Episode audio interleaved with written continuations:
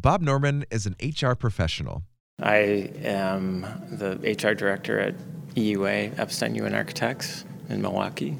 I had to ask him what it was like sitting on this side of the interview.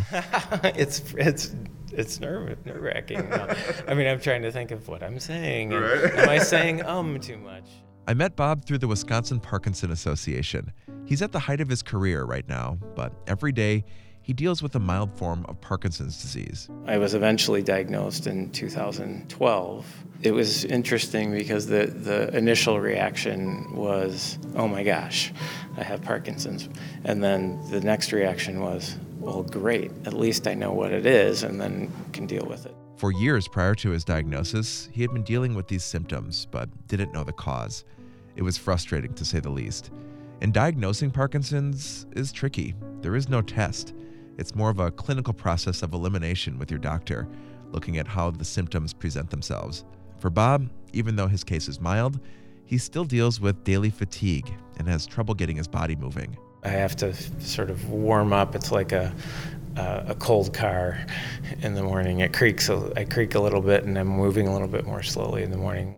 But he says the biggest difference maker has been getting regular exercise, something he has taken seriously over the last few years. And beyond activity, he says connecting with other people living with Parkinson's helps a lot too. He's part of the Working Professionals with Parkinson's group. Tonight, they're duck pin bowling at Thirsty Duck in Wauwatosa. It's a purely social program of the Wisconsin Parkinson Association.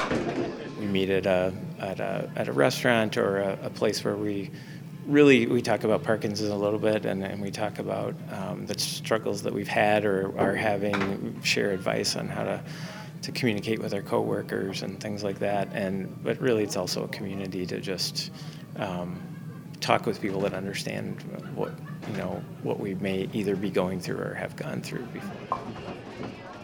Combined with exercise, Bob says having a support network helps a ton and he gets lots of joy from just being there for others, too. All of it together keeps his outlook positive. So important, he says.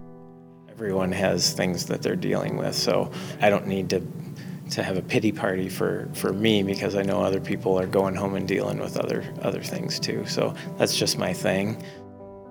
To find out more about the monthly Working Professionals with Parkinson's group, just go to radiomilwaukee.org/stories. The next meetup is June 27th at the Milwaukee Ale House. For Radio Milwaukee, I'm Nate Imig.